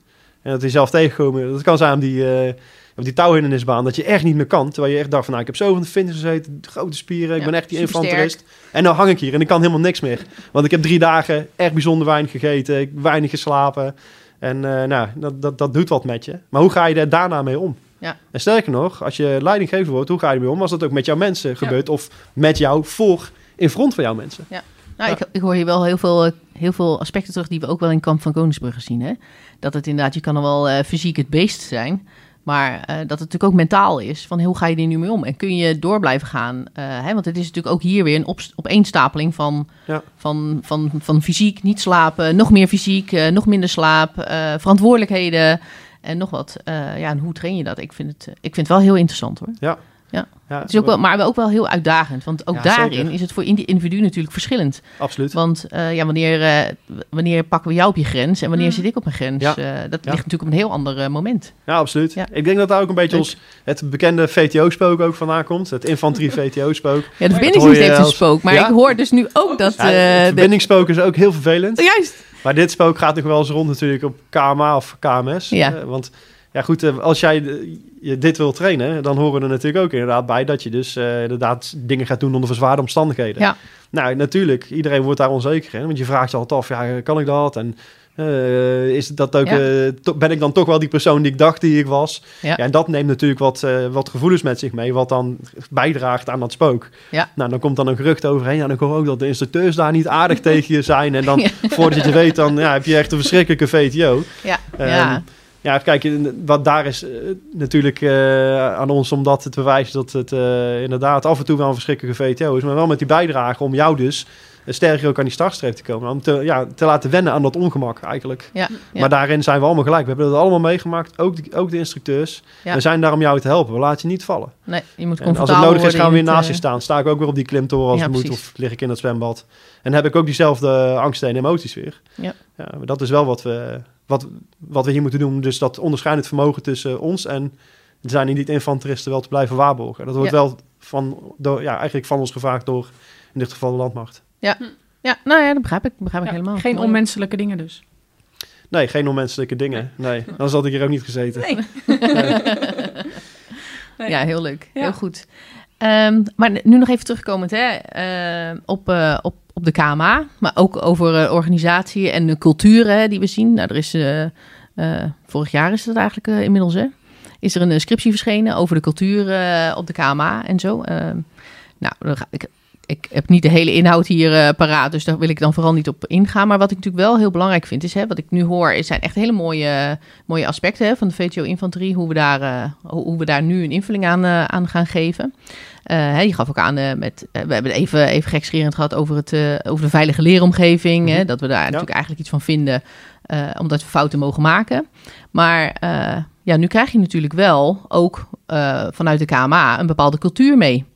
En eh, ja, past dat wel in de filosofie eh, die je hebt in de VTO? Hè? Hoe ga je om met, eh, met zo'n cultuur? Maar ook natuurlijk vanuit de parate, parate wereld. Hè? Want laten we niet vaststellen dat alleen op de KMA een andere cultuur heerst. Dat hebben we natuurlijk ook bij allerlei eenheden, zie je dat terug. Ehm, En, en ja, die, die, komen natuurlijk ook, de doorstromers, die komen natuurlijk ook bij die VTO. Die nemen allemaal rugzak en bagage mee. Ja, ja. Cultuur vanuit mij, cultuur vanuit jou. En hoe ga je er dan voor, voor zorgen dat dat gaat matchen met die durf en die open cultuur... om Ja. jezelf kwetsbaar op te, leren, eh, op te durven stellen eigenlijk... Om, om vanuit daar verder te kunnen leren. Ja. Hoe ga je daar nou mee om op zo'n VTO? Ja, nee, precies. Ja, bij een groep mensen bij elkaar staat, krijg je automatisch een cultuur natuurlijk. En het begint erbij denk ik dat je moet vaststellen van voor wat voor... eh, in wel, in, wat is de cultuur die wij samen dus ook willen creëren? Ja. Nou, wij, wij kunnen er wat vinden als instructiekader. We hebben het net gehad over ja, toch, die, toch wel die veilige leeromgeving creëren, maar door je wel op die stip te zetten en ehm, ja, je zeg maar eh, het vuur aan de schenen te leggen, hè? Ja. In, de, in de positieve zin van het woord. Ehm, dat is de cultuur die wij willen wegzetten. Ja, daar, daar kan een, een groep leerlingen inderdaad anders over denken, want die, die komen inderdaad ergens vandaan. Ja, dat begint erbij door eh, natuurlijk eh, door met elkaar in gesprek te gaan. Ja. Dat klinkt weer heel erg flauw en makkelijk. Maar dat is, eh, hey, we zijn op oefening, introductie, bivak.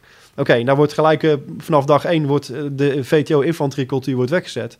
Ja. Daar, daar schuurt dan die cultuur van die leerlingen tegenaan. Maar op een gegeven moment gaat dat zichzelf natuurlijk vinden. Door die evaluatie op vrijdag.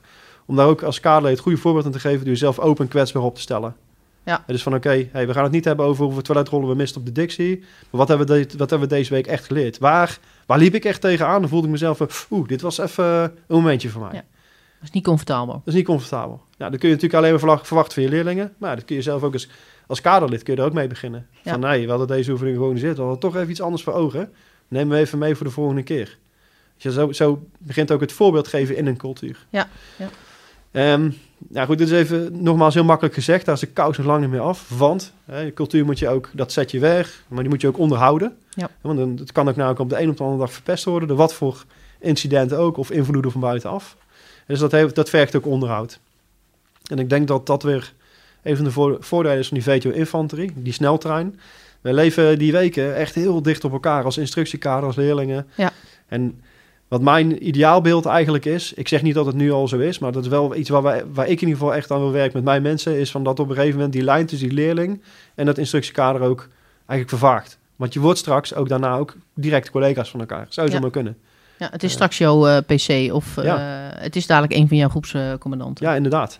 Dus ik Ja. denk dat je dan, eh, dat je het dan goed doet. Ja. Ehm, dus, maar nogmaals, dit is, dit is gewoon een, een, moeilijk iets, hè, cultuur. Want Dat vergt nogal wat. Ja. Maar wat eh, het sowieso belangrijkste punt is dat het, dat het je aandacht heeft en dat je er actief eh, mee aan de slag gaat.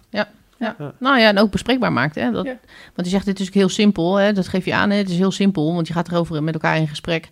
Maar als het inderdaad zo simpel was geweest, het in, met elkaar in gesprek gaan hierover. En het, het ook eh, het bespreekbaar durven maken en je daar in zo'n groep ook kwetsbaar durven op te stellen. Ja. Ja, was er dan überhaupt dit probleem er wel geweest, bij wijze van? Ja. Hadden we dit dan wel? Want zo makkelijk is het niet. Maar ik vind het wel fijn dat je zelf dat wel als heel makkelijk Ja. ervaart. En, eh, want Ja. ja. daar denk ik echt dat we meters moeten maken. Hoor. En ook ik ben daar geen holy grail in. Zeker niet. Eh, ik klets wel heel makkelijk, maar niet eh, als het het- ergens om gaat, dan is dat, eh, dan is dat toch wat anders. Het is ook zo, het is een proces wat lang duurt. Want als je dat meeneemt in je VTO-infanterie, je komt daarna als kaderlid. Of in dit geval onze MFO hebben, we ook nog steeds, een manschapopleiding. Ja. Je neemt er mee naar die paraten eenheid, dan zie je eigenlijk ook een impuls op dat gebied komen. Daar ben ik ook wel van overtuigd. Ja. En daarom zeg ik ook, dit heeft tijd nodig. En dat zal, dat zal dan ook van mate van tijd ook ja, makkelijker gaan. Hoop ik echt. Ja. Ja. Ja, leuk. Interessant hoor. Maar, maar Ja. weet je, dat is, dat is nou ook precies waarom het hele opleiden en trainen mij zo aantrekt. Ja, dat is een beetje mijn ding wel hoor. Ehm, het, het is niet zo makkelijk als dat je denkt. Het is niet, Nee. eh, ga maar zitten, ik geef een lesje. En er komen zoveel aspecten bij kijken. En er zijn zoveel dingen. eh, maar het allermooiste vind ik dat je mensen iets mee kan geven. Hè? Ja. Dat, dat, je, dat je kan laten groeien. Dat je kan laten zien van, hé, hey, maar je kan meer dan dat je denkt. Die onzekerheid, als je dat eruit kan halen bij Mhm. mensen, dat is echt fantastisch. Ja. Want Ja. daar heb je eigenlijk alles al mee gewonnen. Hè? Want als die onzekerheid, als je dat kan parkeren... Want je mag best onzeker zijn, want dan word je scherp, blijf je scherp van. Ja. Eh, maar als het, als het je lukt die onzekerheid een plekje te geven... dan word je vanzelf goed in de dingen die Ja, je doet. ja, zeker. Want dan krijg je Ja. het vertrouwen van jezelf. Dat is eigenlijk waar je mee begon. Ja. Ik, ik vind dat wel... eh, maar goed, dat is even mijn kijk op eh, Mhm. de zaken natuurlijk. Mooi hoor, mooi. Ja. Ja. Ja. Ehm, nou, we hebben echt al heel veel besproken. Eh, we zijn alle kanten al opgegaan. Hè. We hebben het natuurlijk gehad over de, over de VTO eh, inhoudelijk. We hebben natuurlijk het spoken. Dat vind ik ook wel heel Het leuk dat hij terug is gekomen van, eh, vanuit de infanterie. Ja. maar zijn er nog dingen waar je zegt van... nou, daar hebben we nog niet over gehad. Daar moeten we het nog even over hebben. Ja, ik hoorde het ook terug in de vorige podcast. Eigenlijk, die, Ja. inf- wat zeg je dan, de, de infanterist van de toekomst. En ik meen dat, dat jij het was, eh Deborah, die erover begon. Ehm, met Sander Donker. Ja? Over, oké, we hebben misschien een eh, ander type infanterist eh, moeten we gaan vinden eh, dan die we nu hebben. Dus ik ben Ja. erg benieuwd wat, eh, wat je daarmee bedoelde. En eh, ook hoe wij als OC, als zeg maar opleidingscompagnie infanterie, daarop kunnen aansluiten. Ja. Nee, ja. Ja, dit is leuk. Ja. Is leuk, ja. Nee, de, kijk, in die, in die podcast gaat het natuurlijk over, eh, over de toekomst. Hè? Hoe zien we dat dan? En wat je nu natuurlijk veel ziet, en wat je ook in de Oekraïne ziet, is dat natuurlijk heel veel werken met, met techniek. En dan hebben we het niet over technisch beheersen van eh, een voertuig of je wapen. Eh, maar je ziet ook wel de integratie met techniek. Je, je bent straks, hè, we kunnen ook nog een stukje teruggaan, hè, de... de hoe, noem, hoe noem je dat? Die soldaten in, voor de, de soldaat van de toekomst, hè, die helemaal omgehangen is, accu, batterijen, dingen, alles meeneemt om in het voortrein zijn werk te kunnen doen. Ehm, maar als we natuurlijk eh, gaan werken, en dan nemen we bijvoorbeeld de, de verkenners, dat zijn ook infanteristen. Hè, dat is natuurlijk wel weer een specialisme. Eh, nee, nee, ja, ik dat zie is- je zo. klopt. Dus eh, je hebt inderdaad oh. infanterieverkenners bij de Oh. bataljons, manoeuvreverkenners. juist, de manoeuvre. Maar je hebt natuurlijk ook eh, de brigadeverkenners. Dat zijn, die vallen nog steeds onder het eh wapencavalerie. Ja, nou laten we daar dan niet over hebben hoor. Laten we dat maar eh, voor een andere podcast mogelijk ooit. Nee, nee, nee. Nee, maar goed, wat ik bedoel is, er zijn mensen die natuurlijk ook het, eh, het, eh, met, met, met drones aan de slag moeten gaan. Ja. Het zijn eh, mensen die met de daadwerkelijke techniek, de technische middelen eh, op pad moeten gaan. Ehm, Ja, jij bedoelt integratie dus- mens en machine. Ja. juist. Of min, mens Ja. en middel. het zo Ja, noemen. nou ja, de integratie tussen mens en machine vind ik echt fantastisch. Vind je gaaf, ja. Ja, vind ik heel Ja. mooi. Maar, maar, hoe, ja, maar hoe speel je daarop in? Zijn jullie daarover aan het nadenken? Zie je daar ook een rol voor jezelf weggelegd? Ja. En wat vraagt dat van de, van de infanterist die je nu hebt... Ja. versus de infanterist die je straks misschien nodig hebt? Want Ja. ja, je blijft die laatste, die laatste 100 meter, 500 Ja. meter naar de vijand... die moet je overbruggen. Ja. Eh, maar daar heb je ook heel veel techniek voor. En ik verwacht dat dat alleen maar meer wordt in de toekomst. Ja. Eh, nou, in die podcast met Sander Donker komt het natuurlijk ook op neer... dat dat technische laagje is natuurlijk eigenlijk heel dun. Want het is een heel duur laagje. Mhm. Dus op het moment dat je dat natuurlijk eruit geschoten hebt, dan blijft het toch nog de infanterist over die dat zonder die techniek moet kunnen. Ja. En hoe gaan jullie daarmee om en waar vind je daar de Ja, balans in? sowieso, ik vind het echt een super gave vraag. Dit. Ja. Eh, tenminste, dat, eh, ik vind het sowieso gaaf dat die stelling naar voren kwam in die vorige podcast. Want eh, waar ik heel blij om ben, is dat er is wel een soort van nieuwe trend gekomen in onze organisatie ook wel. Waar het toch wel een jaar geleden was van... eh, we kunnen het echt wel af met minder mensen en met meer eh, Ja. spullen in huis, hè, met, met, met, techniek. En zien we nu toch wel door ook het conflict in de Oekraïne van... hey, eh, die techniek was inderdaad maar een dun laagje. We hebben die... die junior leader zelfs hoorde ik terugkomen van oud Celas, eh eh, Marten Kruijf. En ik Ja. hoorde Gijs Tuinman zijn podcast er ook. Die junior leader maakt echt verschil op het slagveld. Ja, dat is zeker nog helemaal waar.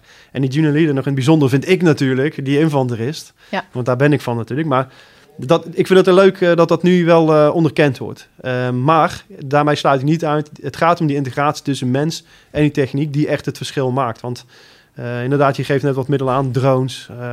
nou ja, we hebben allerlei termen. Robots. Robots, Whatever. spoofing device hoort Ja. laatst ook voorbij komen. Weet je. Dat is allemaal inderdaad materiaal wat ons, onze doelstellingen nog eh, makkelijk kan laten bereiken. Als we die integratie ook goed weten te vinden. Ja. Ja, wij moeten dat ook zeker terug laten komen in de VTO-infanterie. We maken daar nu een slag mee. Door eh, in de beroepscontext van gemotoriseerd of uh, panzerinfanterie of luchtmobiel direct op te treden. Maar we proberen daar ook gelijk systemen aan te koppelen. Waar ze mee, die ze dus ook hebben op de praten werkvloer. Ja, ja. Ehm, en in mijn optiek moet daar ook, mag daar, eh, maar nogmaals, mijn persoonlijke titel, eh, ik ja, weet ja. niet of mijn baas het niet mee eens maar mijn, in mijn optiek mag daar zeker ook op de werkvloer, bij mij, bij de OCU mee geëxperimenteerd worden. Ja. Want het zijn ook die junior leaders van de toekomst, dus geef ze alsjeblieft al, al die middelen. Ja. En ja, Kijk we hebben weinig tijd, is. laat het aan ons om te kijken waar we dit kunnen integreren. Ja. dat, eh, daar wil ik me best wel het druk om maken. Ehm, want hey, we moeten ze opleiden voor het gevecht van morgen en niet Mhm. van vandaag eigenlijk zelfs meer. Laten ze vooral voor het gevecht van morgen opleiden, want hey, dan doen we het goed. Ja. En lopen we niet weer eh, achter de muziek aan. Ja. Dus, eh, Ja, ik, ja. ik vind het een mooie oproep hoor. Zo plaats ik hem maar eventjes. Ik, ik, denk dat, ik denk dat het heel goed is. Want het is natuurlijk ook het is dat jonge spul wat je in je, in je VTO hebt zitten. Hè. En Dan, eh, maar wij zijn al wat ouder. Maar nee, maar, maar die, Ja, voor, ja. Ons, voor ons is het vaak, oh god, een drone. Oh jezus, eh, handleiding, handleiding. Want Ja. dit is wel heel spannend, dat ga ik niet eens proberen. Nou, associeer ik Ja. natuurlijk enorm, maar zij weten niet beter. Ja, nee, Ze hebben dat waarschijnlijk die dingen al thuis. En eh Ja. s s'avonds in de avonturen zijn ze ermee aan het hobbyen en weet jij veel. Die zijn veel behendiger. Dus het is voor hun zo natuurlijk. Helemaal, ja. Dus zo ervaar ik het zelf ook. Want dan, Ja. om even terug te komen, want je zegt ook welk type infanterist moeten we dan hebben. Juist. Mijn conclusie is eigenlijk, als ik nu kijk naar mijn leerlingen, dat is het type wat we moeten hebben. Want die kunnen dit. Die zijn opgegroeid met iPads, met die systemen. Die hebben ook die interesse om, om dit te doen. Want die zijn namelijk ook door een bepaald reclamefilmpje van eh, dan wel de landmacht of defensie in de breedste zin, waar we die spullen wel in terug laten komen, Ja. zijn ze, hebben ze ooit op oké geklikt op internet om dat te gaan doen. Maar moet je je ook voorstellen hoe, de klap misschien is voor zo'n leerling, dat je dan dag één in een opleiding komt en nou, we gaan Hier is je kaart. Hey, hier je is je schep en eh, daar eh, moet nu een kuil komen. Ja, precies. Weet je, dat is ook belangrijk, al die dingen. Maar het is heel mooi. En dat vind ik ook mooi van Kamp van Koningsbrugge. Plaats die mensen gelijk in die beroepscontext. Ja. Gelijk met het materiaal waar je echt daadwerkelijk ook voor gekomen bent. Hè? Of het werk waar je voor gekomen bent. Eh, even stoere infanterietaal. Die deur intrappen waar je dus eh, om dat huis eh, daar te gaan zuiveren. Als je dat op dag 1 of dag 2 laat doen. eh, dan zit je ook motiveert natuurlijk enorm als leerling. om vervolgens ook de andere dingen die ook belangrijk zijn. hè, toch wel die kuil in de grond graven. Wat nog steeds Ja. belangrijk is. Ja. Maar dan kun je dat ook wel goed in die context plaatsen waar je het voor doet. Nou ja, precies. Ja, dat je dat met- dus ook terug dat je nodig hebt. Dat je dus, Ja, hè, als ja. dat de technische laagje eraf is, moet je Ja. terug naar de basis. Heel lui. Begin Ja. te graven, Ja, precies. bij wijze van. Ja. Ja, heel leuk. Ja, absoluut. Ik ben toch ineens gemotiveerd om eh, de VTO-infanterie te gaan doen. Ja, ja mooi. Ja, Ja, leuk. Heel leuk. Ehm, ja, ik denk dat we gaan afronden. ik denk het ook. Jawel, hè? Ja, Dirk, we willen je ontzettend bedanken voor, eh, voor dit gesprek. We zijn eh, uiteraard natuurlijk alle kanten op gegaan. Maar ik denk dat we alles wel besproken hebben. Ehm, ja, en, en, en super. Ik vind het heel mooi waar jullie mee bezig zijn. Waar jullie nu naartoe gaan. En ik hoop, eh, ja, ik hoop dat, het, dat het gaat opleveren wat jullie eh, voor ogen hebben. Want ik Ja. denk dat het heel belangrijk is. En we zijn nog enthousiaster over de VTO-infanterie dan we al waren. Oké. Zeker. Nou, de uitnodiging blijft staan. Jullie zijn nog een keer altijd van harte welkom om een keer te komen kijken. Ja, heel, heel graag. Dit blijft natuurlijk bij mijn verhaal in deze podcast. Dan kun je natuurlijk ook vragen of het ook allemaal echt waar is natuurlijk. Eh, want ook dat hoort erbij. We hebben Het stukje transparantie. We laten ook graag zien wat we doen. Ja. Eh, want onbekend maakt onbemind. En, eh, Absoluut. ja. Ja. Nou, goede stap gezet. nemen we graag aan. Zeker. Ja. Dankjewel. Nou, vond ik, ik vond het een mooi gesprek. Ik ook. En weet je, eh, uiteindelijk, eh, als je je dan afvraagt van, joh, wil, moet je dit wel willen? Mhm. Ik denk het wel. Ja. Maar of je dit nou als vrouwelijke overste van eh 40 jaar Ja. dit nog moet willen, en dan wil ik eigenlijk het vrouwelijke er wel weghalen, maar moet je dit nog als overste van 40 willen? Nou, dat, dat, dat denk ik niet. Ik denk dat je een heleboel andere ervaringen al meeneemt. Nee, dat ben ik met je eens. Maar, teletijdmachine, Juist. Eh, situatie net iets anders qua gewoon eh, kunnen, eh, volop kunnen sporten en zo. Ja. Ja, ik had dit vroeger toch wel heel gaaf gevonden. Als het vroeger was zoals het nu is, Ja, dan echt. wel. Dan Ja. wel. Ja. Ik had graag vroeger deze VTO willen draaien, om maar Ja. zo te zeggen. Ja, echt. Maar ja, het- vroeger, onze vroeger waren, waren we nog niet in staat. En ik moet ook wel even bij zeggen dat we nu natuurlijk heel erg de focus hebben op de VTO-infanterie. Ja. Maar geen enkele VTO zag er vroeger uit zoals nu de VTO-infanterie Mhm. is. Dus wat dat betreft, ja, denk ik dat we in de afgelopen jaren gewoon enorm eh, gegroeid zijn als Mhm. organisatie. Als het gaat om, eh, om, om leren. Ja. Om, eh, om hoe, hoe, hoe breng je je vakkennis over. Ja. Ja, en dat zie je natuurlijk ook. Het zijn allemaal van die hypes. Hè. Die volgen we dan met z'n allen. Hè. Dat Mhm. is ook een beetje civiel zie je dat natuurlijk ook terug. En die stromingen die volgen wij ook. Ja. Ehm, maar ik ben wel content met, met hoe, we hier, eh, Ja. hoe we hier een invulling aan geven. Het is allemaal flink gebarbapapaat. Juist. heel goed, heel goed. Maar even, even wat we nu natuurlijk nog niet hebben, Annemarij, is een eh, afkorting. Wil ik ook nog even lanceren. Oh ja, ja, ja. Doe maar. Want, even terugkomen, hè, het, heel belangrijk is dat de lerende tegenwoordig centraal staat. Ja. Dat vind ik heel belangrijk. Ehm, dat we natuurlijk kijken naar de regio. Hè, dat we daar eh, Ja. proberen te versterken. Dat we daar loopbaanmogelijkheden wegzetten. Dat, Mhm. we, eh, ja, dat we da- daar ook gaan werven. Hè. Daar begint Ja. het allemaal mee. Ja. Ehm, dat het in de beroepscontext is. Hè, dat, dat Mhm. we samen met de operationele omgeving, met de parate eenheden, eh, kijken hoe we eh, een invulling kunnen Ja. geven aan het beroepsbeeld. Geen gecreëerde schoolomgeving, Nee. maar je ziet direct, dit is wat ik ga doen. Juist, als je een, een schoolomgeving moet gaan creëren die lijkt op de operationele wereld, dan kun je beter gewoon de operationele wereld in. Precies. Dan hoef je het allemaal niet te doen alsof. Ja. Dat, en dat is het krachtigste wat je, wat je maar kan Mhm. hebben. En natuurlijk eh, kan dat heel vaak wel. En er zijn ook echt momenten dat het niet kan. Eh, maar als het past, ga het doen. Zoek Ja. elkaar op en versterk elkaar daarin. Want dan krijgen we alleen maar betere mensen van. Mhm. En je wordt er zelf ook beter van. Ja. Want je krijgt weer even die vernieuwing mee. Mhm. Even die andere kijk. Eh, dat houdt jezelf ook scherp. Ja. Dus dat sowieso. Eh, maatwerk, heel belangrijk. En niet vergeten maatwerk. Maatwerk voor het individu. Ja. Maar nu komt die jitje. Een jitje. Een jitje. Ja, jitje is geen nieuw fenomeen. Oké. Eh, maar een jitje is just in time, just enough. Oh. Dus doe eh, eigenlijk wat ze nu doen. Hè, Je kan natuurlijk voor die VTO-infanterie kun je ervoor kiezen om eh, de infanterist op te leiden voor alles. Ja. Maar je kan er ook voor kiezen om hem op te leiden voor zijn startfunctie. Dan wel de eerstvolgende functie in het vakgebied waar hij zit. Dus is hij een panzerinfanterist, leid je hem op voor panzerinfanterie. Mhm. En ga je hem niet vervelen met een bokser. Ja. En tegen de tijd dat hij de overstap wil maken naar gemotoriseerd optreden, dan kun je altijd die opleiding nog verzorgen. Mhm. Dus niet iedereen alles moment. meegeven, maar Ja. dat wat hij nodig heeft. Om te starten. Om startbekwaam te zijn. Ja, voor zijn Ja. eerste functie. Ja. Ja. Dus Klinkt dat is, eh, dat Een is jitje. Goh, Ja, ja, die ken ik nog niet. nee, precies. Ja, Ja. een soort smef. ja. Nee, het is toch weer anders. Ja. Jitje is wat nieuwer. Ja. Oh, oké. Leuk. Ja, nou ja, absoluut. absoluut.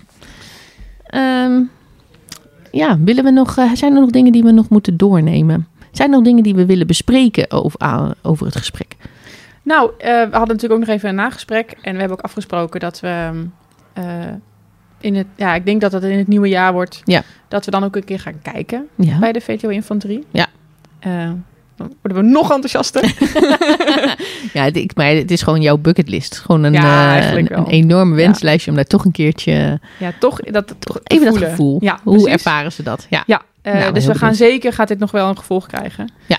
Ehm, ja, en, en ja, ik vond het gewoon heel, het gaf heel veel inzicht. Ja. Ehm, en ik denk vooral in hoe er nu tegenaan wordt gekeken. En dat ja. het spreekt me gewoon heel erg aan. Ja. De manier waarop zo'n opleiding in elkaar is gezet. Ook over dat hele idee van afstand tussen eh, de instructeurs en de, en de leerlingen. Ja. Ehm, Dat het moet vervagen, zeg maar. ja, dat vond ik ook mooi. Ja, vind ik ook. Ja, want Ja. het zijn inderdaad de mensen die, nou ja, binnen over een paar maanden je collega's zijn, waar je misschien wel weer functies mee gaat doen en eh, die, eh, waar je heel nauw mee gaat samenwerken. Ja. Weet je wat ik daar ook mooi aan vind? Nou, Is dat je mensen ehm, ehm, op gelijke voet met je zet. Ja. Dat je niet dat... het zegt heel veel. Ja, vind ik, dat vind ik zeker. Je krijgt een bepaalde verantwoordelijkheid. Je geeft, het is een beetje verantwoording geven en een beetje verantwoording nemen. Maar je ziet mensen eh, voor, ja, het, ik, mensen eh, voor vol aan. Weet Ja. je? je ziet ze voor Ja. vol aan. Je ziet mensen gewoon als serieus alleen. Hé, hey, Ja. luister, jij bent een nieuwe collega. En ik moet jou eigenlijk gewoon alles leren wat ik al weet. Precies. Eh, het is meer gelijkwaardig. Ja. En dat vind ik Vind wel heel sterk. ja, want dat helpt ook mij in mijn, in mijn, in mijn zijn, in, in mijn zelfvertrouwen. Ja. En dat hebben we natuurlijk een paar keer in, eh, tijdens het gesprek, want dat naar voren. Hè. Dat zelfvertrouwen is zo belangrijk. Mhm. Ja. Ehm, en dat vind ik wel, eh, dat vind ik wel een mooi iets. ja, ik ook. Ja, Ja, daar word ik wel enthousiast van. absoluut. Leuk. Ja. Ja. ja. Ja, en dan, de, ja, ja, we blijven natuurlijk een beetje in die cultuur hangen. En de cultuur is gewoon een belangrijk, eh, een belangrijk iets om daar aandacht voor te hebben. Oh ja, zeker. En, eh, en, en, en dat je dat ook, eh, dat je dat ook blijft bespreken. Hè? We hebben natuurlijk al, ja, ik, ik wil eigenlijk niet in herhaling vallen van wat we natuurlijk allemaal net hebben gezegd. Mhm. Ehm, maar het is gewoon heel belangrijk om het, om het bespreekbaar te maken. Wat zien we? Hoe voel je je in die, in die omgeving? En dan wordt het, het lijkt wel een soft coaching shizzle aan het Ja, worden inmiddels. allemaal- Oh, waar ga je naartoe? ik ga ook echt niet de hele dag vragen aan mensen, hoe voel je je eigenlijk vandaag? Dat ga ik niet doen. Dat, als mensen dat aan mij vragen, word ik daar ook een beetje onpasselijk van. Ja, Dus dat moet je ook helemaal niet doen. dan zit je Maar- erbij. Ja, maar ik vind het niet erg om, om, eh, om te vertellen of ik het leuk vind of niet leuk vind. Ja. En of ik me er eh, prettig bij voel of niet. Ehm, Ja. Kijk, ik kan makkelijker mezelf zijn eh, dan misschien iemand anders. Ehm, maar ik gun het wel iedereen. Ja. Eh, maar daar moet je het dan over hebben. Ja, en, daar, en, en ik denk een belangrijk onderdeel ook in het verlengde daarvan. Ik hoop ook echt dat eh, mensen die eh, van de KMA komen, misschien wel in die periode al, maar in Ja. ieder geval, we hebben het hier dan specifiek over de VTO, Ja. dat die wat minder streng worden voor zichzelf en voor, Voor, de elkaar. ander. Ja. Echt mensen, je mag fouten maken. Ja. Want van je fouten leer je. Als je geen fouten maakt of altijd maar het beste bent of altijd maar het beste nastreeft, Ja. dat is goed. Ehm, maar dat moet niet je norm zijn. Dan verbeter je eigenlijk niet meer. Ja.